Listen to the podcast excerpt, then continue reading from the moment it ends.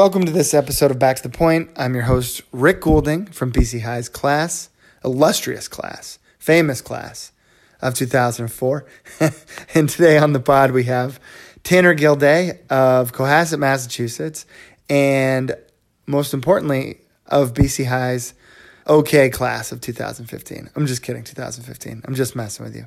But I, I got to spend some time with Tanner, and we talked about what he's been up to recently, which is pretty cool. He's been doing some data and analytical work for the Biden campaign. And we talked about what brought him there, his time at BC High, his family, uh, some of his fondest memories of being in Luxembourg. Yeah, Luxembourg. I said it. Luxembourg. I think this is probably, yeah, no, this is definitely the first time we talk about Luxembourg on the podcast. So that's a pretty cool first, I guess. But anyway, let's get to it. Here's Tanner.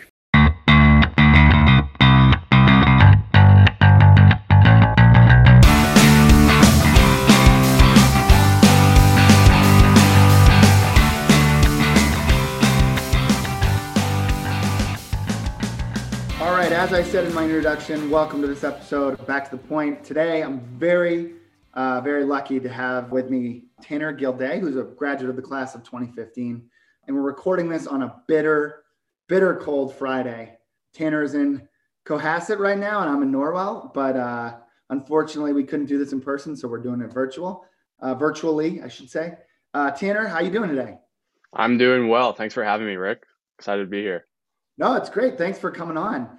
So the first thing I want to talk about is so you you grew up in Cohasset. And my understanding uh, from Mike O'Brien is that you're you're one of four boys in your family. Is that right?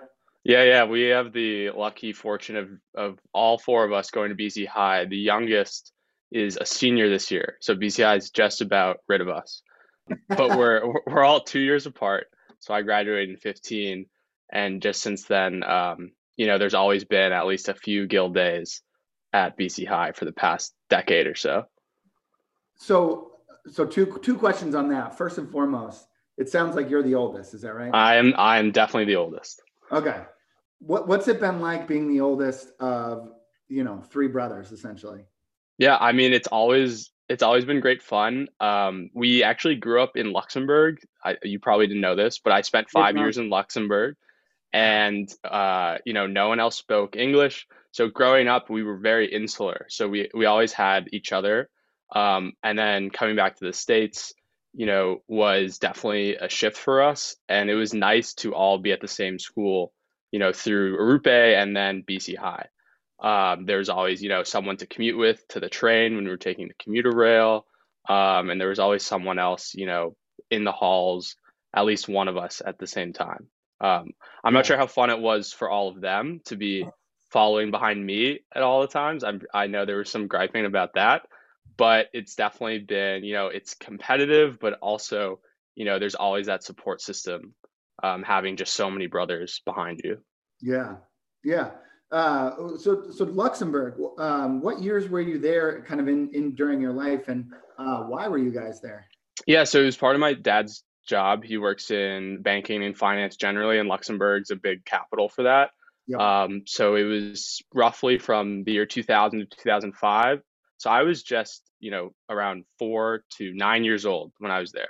So pretty young. I don't remember too much, but it's fun to look back and see videos of me, you know, like speaking French in the school play just because, you know, they threw you into it and you had no idea what you were doing. Or um, my third brother, Aiden, he just was plopped in a Luxembourgish kindergarten, like no English whatsoever. So it was a really great experience. Um, we were able to meet, and we still have a few friends who are French. We meet, we met people, you know, from all across the globe, um, and there were f- just a handful of other Americans with us there. So it was really interesting to be this family of American expats living, you know, just with a few other American families but then still meeting, you know, essentially this global cohort of friends and other families who are all transplants to Luxembourg itself. That's really interesting. Um, yeah, I know you said you didn't uh, you don't remember too much from that time, but what's what's your most indelible memory uh, from being in Luxembourg with your family? Mm. I think the the the one the thing I remember the most is there was always in August there was this fair called Schueberfouer. I think that's how you pronounce it. I honestly haven't thought about it in a long time until you asked me that question. Yeah. But they would come and transform this park into this uh, essentially amusement park. And the great thing about the Europeans, at least compared to like the Six Flags of of the U.S., is that their their kind of their safety rules are a bit more lax, like in terms of what children are allowed to do. You know what they're allowed to eat and what they're allowed to, you know, what rides they're allowed to go on, etc. So that was all. That was to me just like great fun. And it actually coming back to the states, we became season pass holders to Six Flags for like at least 10 years. Um, so that's really great memory of just going to all these various European amusement parks, both in Germany and Luxembourg and France, um, with my brothers. That's probably the best memory I have of the place. That's cool. No, I, that that's that sounds like a lot of fun. Um, one thing I wanted to touch back on, you said that um, for for a time for a significant period of time now, there's always been a a Gilday at BC High. Uh, right. And um, what? So your your final brother is a senior, you said, right? Yes. Yeah. So so what's I guess I guess the question is, what's that like for you, knowing that the kind of the guild Gilday reign, if you will, uh, is coming to a little bit of an end? But what's it like for your parents as well? I mean, that must be kind of uh, sentimental to a certain extent. well, it's um, one less tuition check is one thing I know that they're going to be excited about.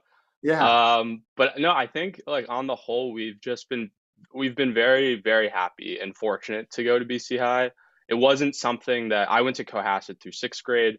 It was something that was not long planned. My dad, like my parents, didn't go to uh, private or Catholic education growing up. Um, it was just something that was, at least to me, I remember being kind of spur of the moment and my brothers followed and and we've really enjoyed it. I think the thing that i know my parents first talked up and that we definitely came to realize ourselves is the unique some uh, moral education i'd say that bci provides and especially its its uh, commitment to service that it instills in its students um, the religious aspect to a certain degree as well i think that the overall like we've we've just been very fortunate to have had the experience yeah no um i that's a that's a running theme with everyone that i talk to so i, I hear you and did you start in the Arrupe division in Kamala? Yes, I think it was just the third, third or fourth year of Arrupe. I think so, seventh through high school. That's amazing. I uh, I'm going to date myself for a second here. When I hmm. graduated in 2004, um, there was no Arrupe division. It didn't. Right. No, yeah, no, didn't exist. Yeah. So to be talking to someone who went through the whole the whole the whole thing, who then has old, three younger brothers, who then has three younger brothers who's done the same.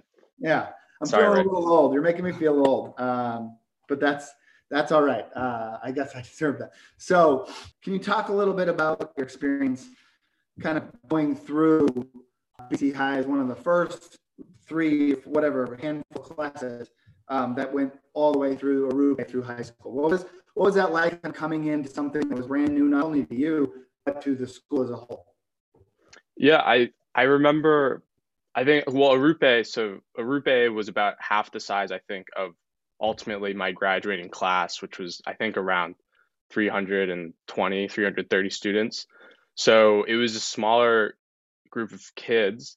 I think the biggest just change of going from Cohasset to Arrupe was the commute, how long your days became, you know, going into Boston, like uh, Boston as in hitting as far north as UMass Point. Um, and then once we came into high school, all of a sudden your class doubled and there were all these other students. And I think, you know, at least in my experience, most of my friends were also from the South Shore, not too yeah. many from Cohasset. It's a smaller town to start, but a lot from, you know, Scituate and Hingham, essentially all these kids on the same commuter line who you got to know first over the, the first two years of Arrupe, and then all of a sudden it swelled in size to high school. Mm-hmm. Um, and along the way, you started to meet kids from all across Massachusetts who you just would never have been exposed to um, unless you you know had been involved maybe in high school sports or other types of academic tournaments, etc. So you know, in my experience, I think it was great one for just the exposure to the number of kids and and the the variety of places they had come. Um, but also, you know, I just I fondly remember the, the teachers so much, uh, just spe- a few specifically um, that I still think back to today. Yeah, no, the teachers there are fantastic. I mean, that that's absolutely true. We'll we'll get back to the teachers in just a second. I'm curious when you went from Arrupe to the high school and mm-hmm. you had this core group that uh, you had gone through Arrupe with, and now you added all these all these new guys um, into the mix. Was there was there ever like the OGs versus the new kids? Like, was there any yeah. of that dynamic?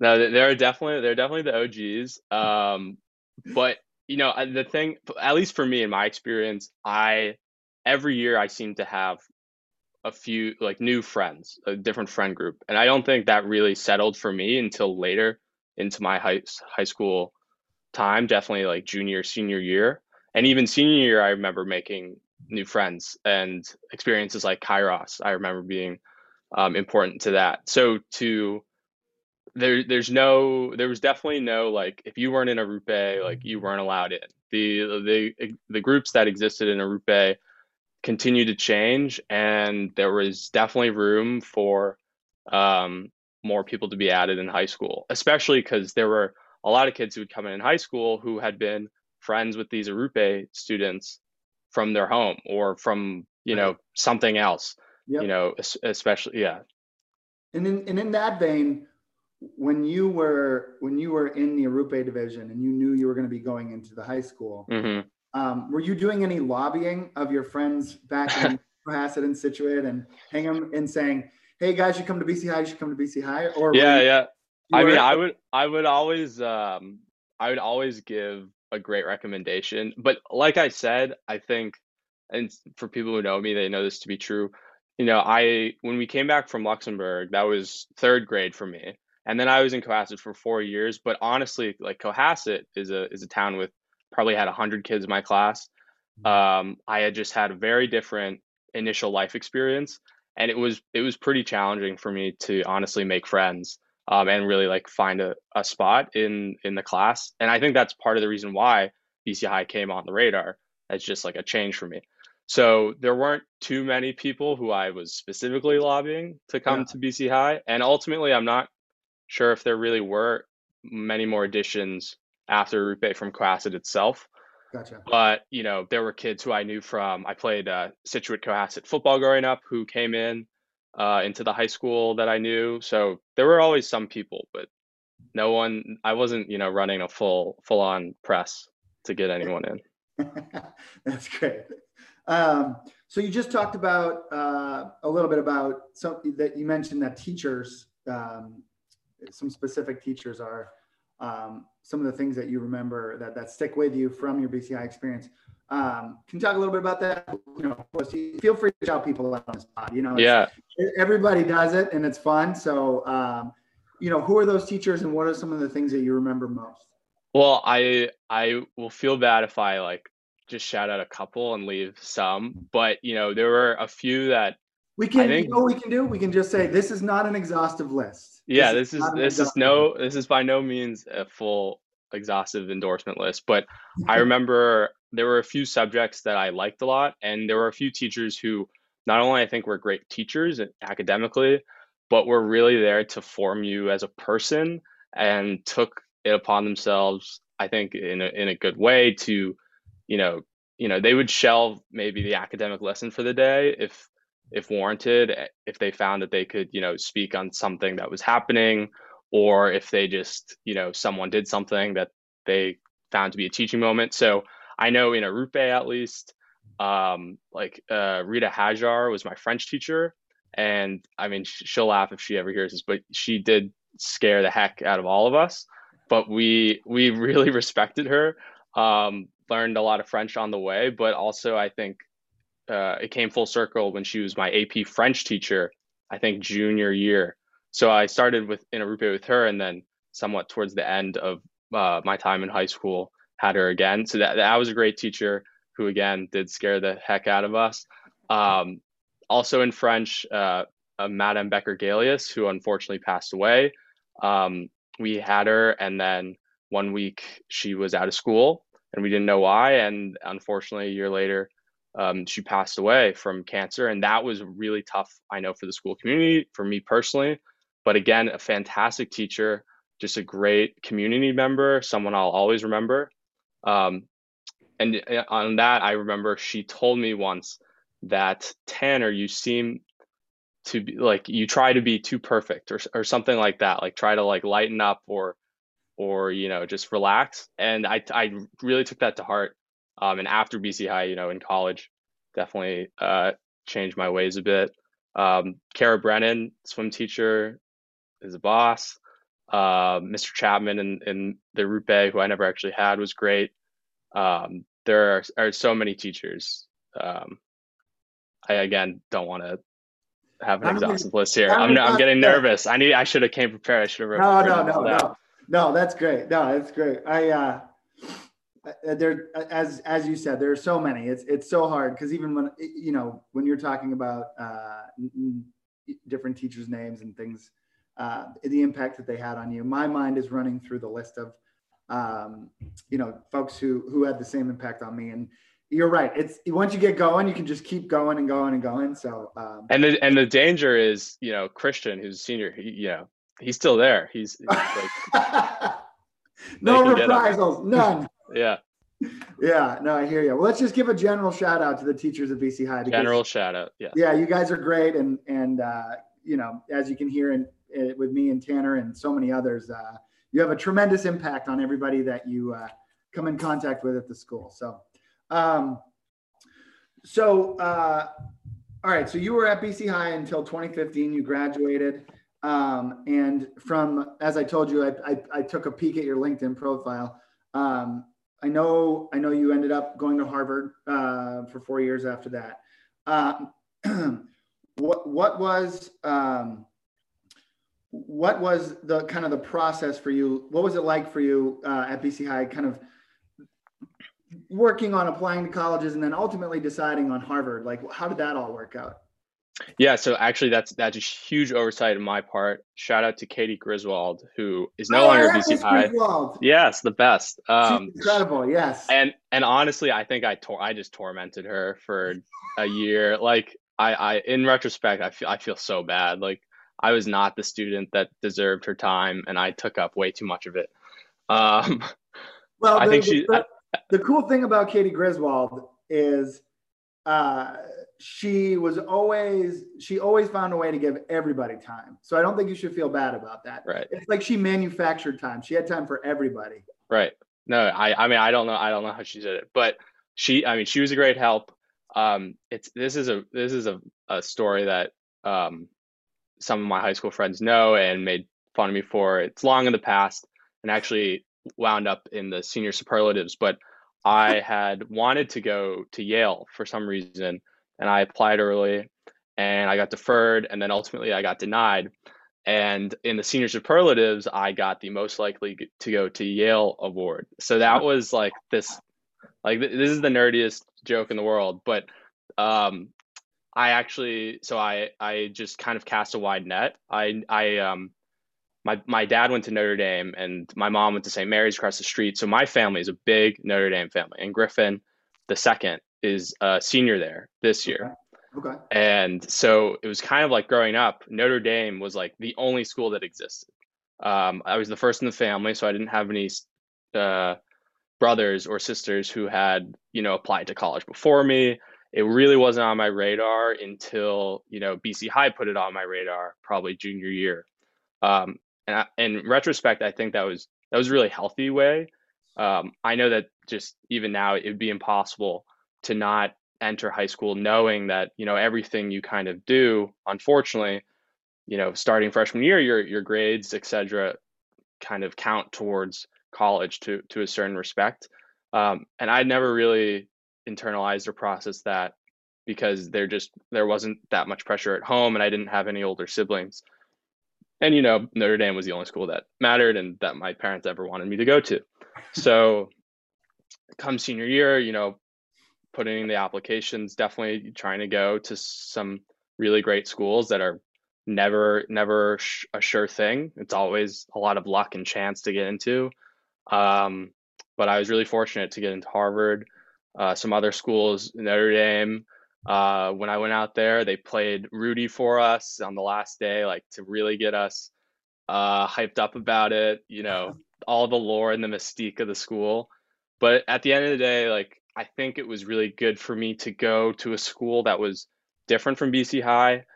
You know, it, was, it would it would be great to continue in that Jesuit or Catholic tradition. You know, at a place like BC or Georgetown or Notre Dame or you know all the great other schools that BCI kids go to, but um, you know both for the academics and just the diversity and of thought and people that a place like Harvard offers, I think was you know it's hard to turn it down. Understood. Yeah, I, um, I totally get that. What I don't get as a BC graduate, your, yeah, sorry, affinity for Notre Dame. So I, I, don't know about that, but that's fine. We can move on. Yeah. Uh, uh, so so you went to um, you went to Harvard, and I noticed that it looked like during your time at Harvard, um, you did some work for uh, the Attorney General of New York. Is that right? Yeah, that's right. I um, that was the summer after my junior year, so it was actually my first real intern experience, internship experience. And I know BC High has a great internship experience. Just plugging that here. Um, and that was in New York. So the Attorney General, every every state has an Attorney General. Um, and depending on the state, they they can either be very powerful or, or somewhat weak. Yep. And that was actually through um, Harvard has a public service internship program for its students in the summer. So you would apply through that. Most of these, unfortunately, public service internships are unpaid, um, and they should all be paid. But in this case, uh, the school was able to provide funding for me to go. So I lived in, you know, Chelsea with the four of my other roommates from school. Uh, and for two months, I was an intern at the Attorney General's office. Mm-hmm. And it mm-hmm. was really neat because, you know, when you think of an Attorney General's office, you have the Attorney General who's elected and a bunch of lawyers running around, you know, doing everything from uh, prosecuting Medi- Medicare fraud claims to, you know, suing the federal government on constitutional issues. But the New York Attorney General's office has a very forward thinking um, and innovative research and analytics department mm-hmm. and small team, just like six to eight people. But that's where my internship was. So it was a way to both, you know, kind of conduct the somewhat legal and just general res- quantitative qualitative research um, that I was looking for, and I studied, you know, mostly at school, but also to dive into this world of data analysis and how can data help you inform you know public policy decisions legal decisions all these other applications that you can derive from quantitative analysis? So that is a theme that we're going to move forward right. I'm trying to i'm trying to trying to work it setting in me up. look at you setting me up. Yeah yeah, yeah. Um, beautiful. But what i want to do before we before we continue with that theme um, I was I want to touch on um, clearly you, it sounds like you have uh, a passion, an interest, a, a kind of a, a, real deep understanding of uh, data and data analytics and things like that. When did you know that you know when did you know that that was kind of you know something that you wanted to um, really dig in on and, and pursue and, and to kind of be part of your professional um, skill set? Well, actually, I think the first the first commitment was to public service in general, and then in this case, it became you know, at least in recent experience, it was democratic politics. But I think the the first data was more by chance. Yeah. Um, the first thing was you know from all the way from BC High through college was a focus on service for others, being a man for others, you know, Catholic social teaching, servant leadership, all these themes that BC High tries to bombard you with and hope it sticks, did stick. Um, and I knew I wanted to work in public service. Okay.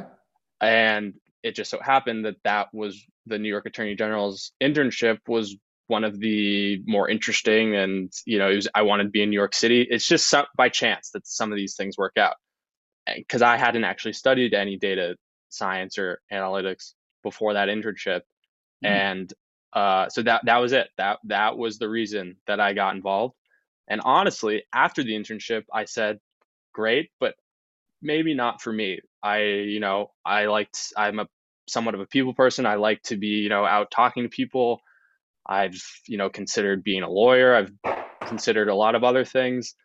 Um, but then senior year of college, I took a few more courses more formally in data science.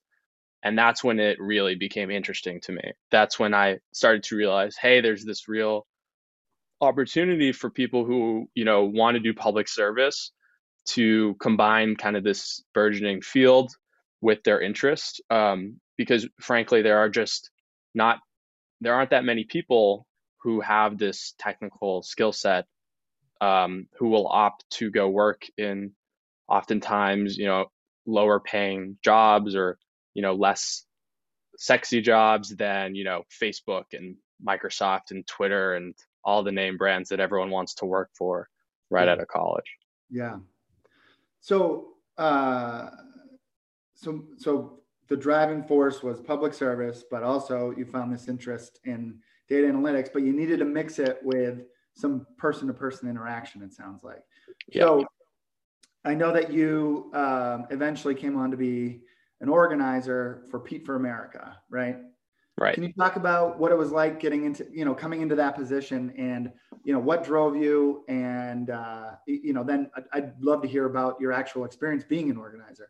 Yeah. So the, the the data science took a pause essentially for that. Um, I knew since the 2016 election, you know, elections have consequences, and personally, 2016 didn't go the way I wanted it to, and I knew I wanted to be involved in 2020. I had never really been involved in electoral politics. That was that wasn't the game plan, um, but that's what happened. Um, so I knew that upon graduation, from college that I wanted to join a campaign. And if you remember, there were about 200 candidates running, and I had to decide who to, who I wanted to support because you know you have to. At the end of the day, you know there will be a nominee, but in the primary system, you have to pick one.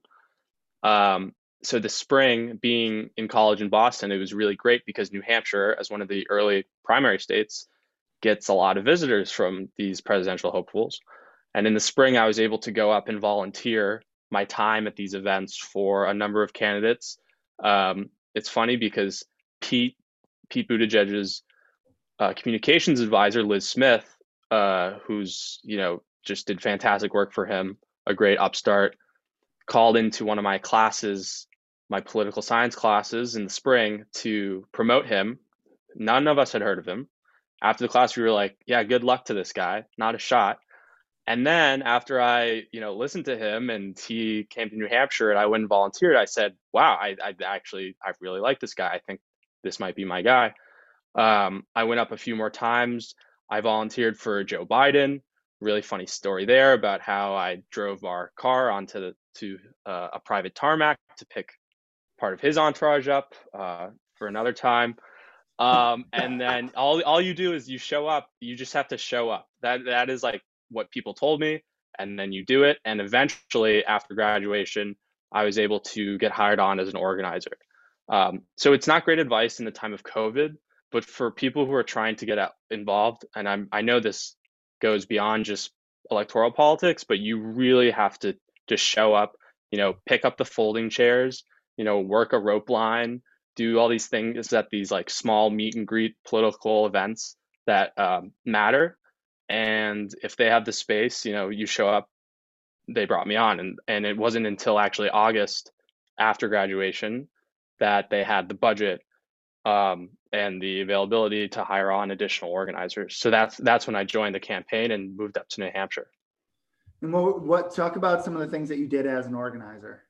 Right. So or like organizing is this very nebulous term but the i mean at the end of the day the goal is to get the most votes for your candidate. And when you say organizer, that's probably the job that 90% of people on a campaign are doing. And when people think of campaign staff, they're probably thinking of organizers. They're the people who, you know, come to your door and promote the candidate. They're the people who call you incessantly, um, send texts. But essentially, what an organizer does, and what I did, is you're assigned a what's called turf, um, a specific geographic area in one of the states, and you move there. You actually live with a supporter of the campaign, so like free housing to kind of make up for the less than optimal wages that campaign staff are paid. Um, and it's your job to kind of recruit and cultivate a team of community members who are supportive of your candidate and who they themselves you are trying to uh, kind of teach up this laddership of leadership to recruit and form their own teams of volunteers. So it's kind of like a pyramid scheme. Um, but at the end of the day, you know, you have this very fixed end date, which is the election. So there's a there's there's a deadline, a very hard deadline, and uh, you're trying to organize and manage a team of volunteers and outreach to voters um, and embed yourself really as much as you can in a local community or set of communities. That's cool. I I I I've uh, in a former life I would have joined a campaign. I uh, I'm a, I'm a little bit jealous. I think that sounds like a lot of fun. Um, so uh, eventually, um, you made a transition over to the Biden team um, and, and, did some some uh, data analytics for them um, in Wisconsin. I was hoping you could talk about that transition, but also some of the work you did in that, because obviously Wisconsin became a very important um, kind of tipping point uh, in the election that occurred in, in this past November. Yeah, it, it's uh, and it, it, did turn out to be the, literally the tipping point state. Um, very close, very close margin. I think it's like 0.6 or something percentage points. Um, so what happened was, unfortunately, Pete dropped out. Um, so your campaign ends, and then that was in the spring of 2020. Yep. All of a sudden, it's just like all of a sudden you're unemployed, you're done, and this happens to campaign staff all the time. It's very cyclical, um, and it was clear at that point that there was going to be, you know, one of two nominees, more probably Joe Biden or maybe Bernie Sanders, um, and then especially after you know Massachusetts, Joe Biden won Massachusetts, which was never thought to be possible um, it became clear that he was the nominee, and personally, that's who I, I wanted to become the nominee at that point. So you're kind of in this phase where in campaigns, there's this shift from the primary election to the general. And in the general election, these campaigns, the one that wins, you know, just absolutely balloons in size. Every battleground state, Wisconsin, Pennsylvania, Florida, Arizona, they will get entire teams of staff from 200 to 300 to more um, and it t- and it takes a while to staff up. So it wasn't actually until I'd say June, July, even August that these uh, campaigns, the general campaign, can get fully staffed up. I was fortunate to be connected to this kind of third party group called DigiDems um, that funds specifically people with technical talent, not just data, but maybe you have IT back uh, a background in IT, you're a data scientist, you're software engineer who wants to take you know six months to work on a campaign. And i was able to get hired on by them and then ultimately placed as one of two digidems on the wisconsin team for biden. So what this group did which is you know somehow legal they're with campaign finance. It's definitely legal but it's it's a way for them to spend their own money to put essentially volunteer talent on the biden campaign um, across these states to bolster the technical skill set that is oftentimes lacking and too expensive for campaigns to hire. Um, and and I was very fortunate to be put in Wisconsin. I could have been put essentially anywhere in the country. I never went, unfortunately, because of COVID. Um, it was always like, ah, oh, two weeks, two weeks, maybe we'll see, two weeks, and then it just Wisconsin, especially over the summer into the fall, was really bad. One of the worst um, per capita in the country. But um, I was really fortunate because it, it, mattered. It really mattered. It was a very competitive state. Um, I had wanted to be in, in Pennsylvania. That was like my dream because my family's from Scranton. And, you know, that's the whole Joe Biden mythology is the Scranton guy, um, and we lost uh, Wisconsin, Pennsylvania, Michigan in 2016. So these were the states that I really wanted to be in. I was fortunate to be put on that team. And uh, and uh, so so I mean, uh, without getting too deep into it, what did I do? yeah, it was like some of the work that you did. I'd yeah. love to hear uh, what that was like. Right. So essentially, you know, when I was an organizer, we didn't just talk to everyone. We didn't just knock on every door that we came across. There are, were specific lists of people who you, your campaign, either Democrat or Republican or whatever you, what have you, you want to one talk to the people you think are mo- most likely to vote for you, and then two, once you have identified those people, you want to turn them out to vote. Yeah. So there's there's two real main uh, phases of a campaign. It's persuasion, if you can persuade people, and then mostly in a general, it's turnout. So you want to turn out people to the polls on election day or you know by absentee, et cetera. So with the data analytics team, a lot of our focus was on kind of creating this universe of voters in Wisconsin specifically that we wanted our organizing team and our other, you know, our digital ads, et cetera, to target with their voter outreach. Um, and so that was a lot of our job. A lot of that comes from the voter file. So every state has its own voter file. People are always like, How did you get my contact? Like, how do you know that I voted in 2016? It's all public.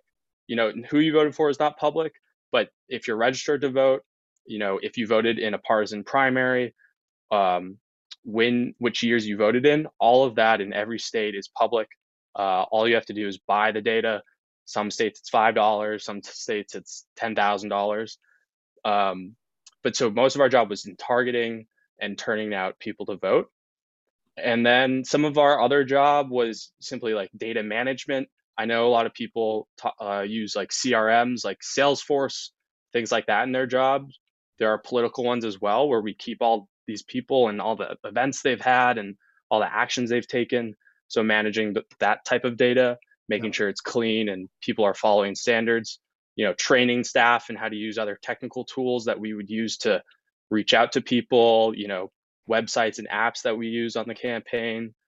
Um, and then a personal favorite of mine was helping the voter protection team, which is a set of lawyers who are there to, you know, either uh, sue in court, you know, for redress when it comes to, you know, voting access or, you know, who are supporting other volunteer lawyers who are trying to help, uh, you know, watch and oversee, you know, ballot counting, et cetera. I helped them uh, prioritize which polling locations they would send approximately a thousand lawyers to on election day across the state based on, you know, who we thought would turn out at those locations, you know, what demographic characteristics were present, um, and just who whose vote we could protect and most efficiently and effectively. So it's really like it was a all hands on deck.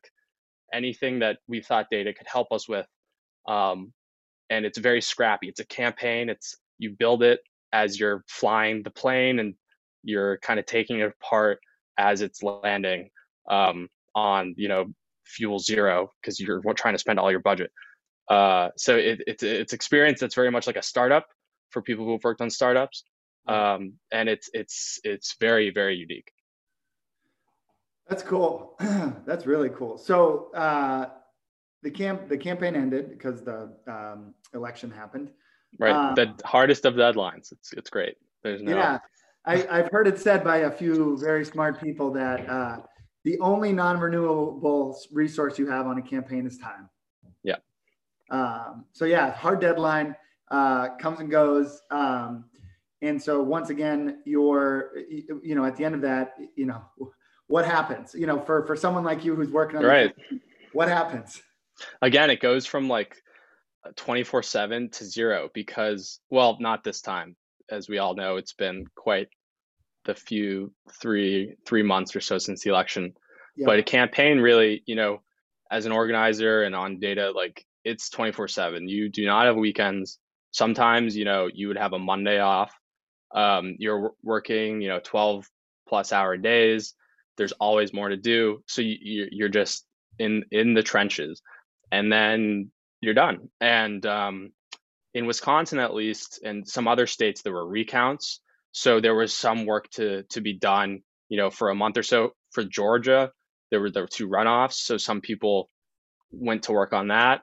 Um, but i per i just i had been in it for a year and a half and you get you get definitely burnt out. Um, yeah. it's something that that happens um, it's okay so, to be human. It's okay to yeah, be absolutely, absolutely. It's it's not selfish at all. And campaign staff, it, it's funny. This when you speak of like what's next or like what do you do, um, there's always the like your your grandparent or your parent or your friends like, so when are you going to the White House? Or if you win, or like when what what you come on like Joe Biden needs someone. When are you going? And that's just that's just not how it works. Like there, there's a very funny there was a funny tweet the other day where it's what people think. And it's like campaign, win, White House. And then what actually happens is you campaign, you win or lose, you have a midlife crisis, and then you try to figure out what's going on next. Uh, so, I'm, I'm, somewhere I'm somewhere after the midlife crisis and and somewhere before like actually knowing what I'm doing next. Okay. Yeah, so so you're you're assessing right now it sounds like. Assessing. Yeah, yeah. I um I mean a lot of people I know will try to move to DC um, you know, I would obviously love to move out of my parents' house, um, get a get a job, and just try to have a somewhat, you know, not normal per se. There's no such thing, but you know, a bit more classic, you know, younger person life where you're living in a city and you know you have a weekend every once in a while, right? Yeah, yeah, yeah. I hear you. I uh, I would I, as much as I love Boston, and I tell my five year old son all the time that Boston's the greatest city in the world, and I mean that when I say that. It is. Um, yeah, it absolutely is. Um, but a close uh, second is DC. I love that city. It's such a great city. Um, well, uh, Tanner, I, I think that about does it. Um, those were the questions that I had today. Um, I really appreciate you taking time out and and coming on this morning. Um, it, it was a pleasure talking to you.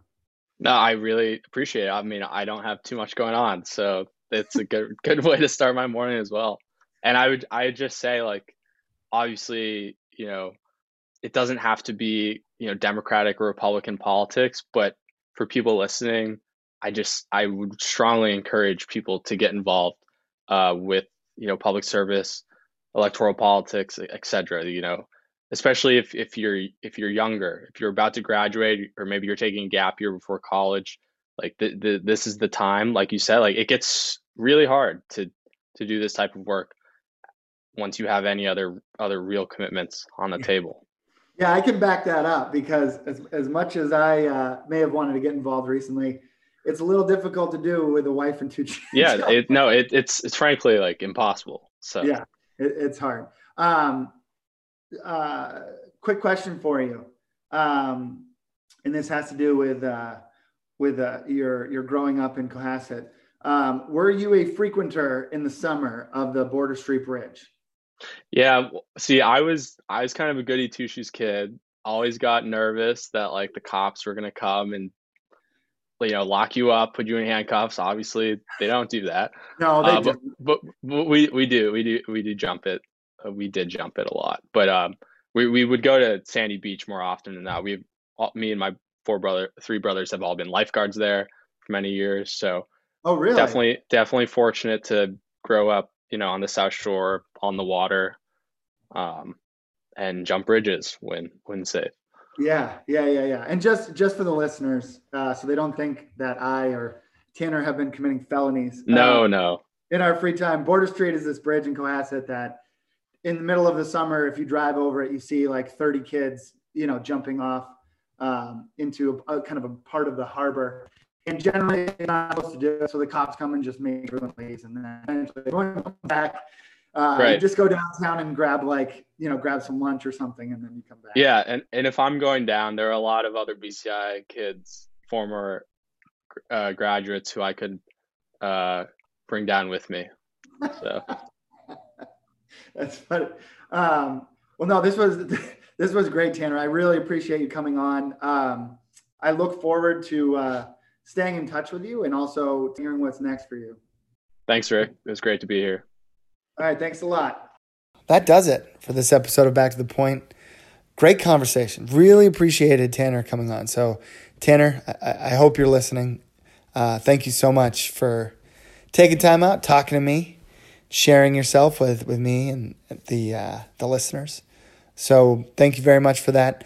Uh, thanks to Michael Bryan who helps make it all happen, and most importantly, uh, to the fairy pod mother, Kristen Brophy, who edits this stuff like a wizard and is just super helpful uh, getting it all uploaded and taking care of all of all the stuff that I have no idea what I'm doing. So, Kristen, as always, thank you so much. Uh, oh, and of course, I can't forget to thank all of you for listening.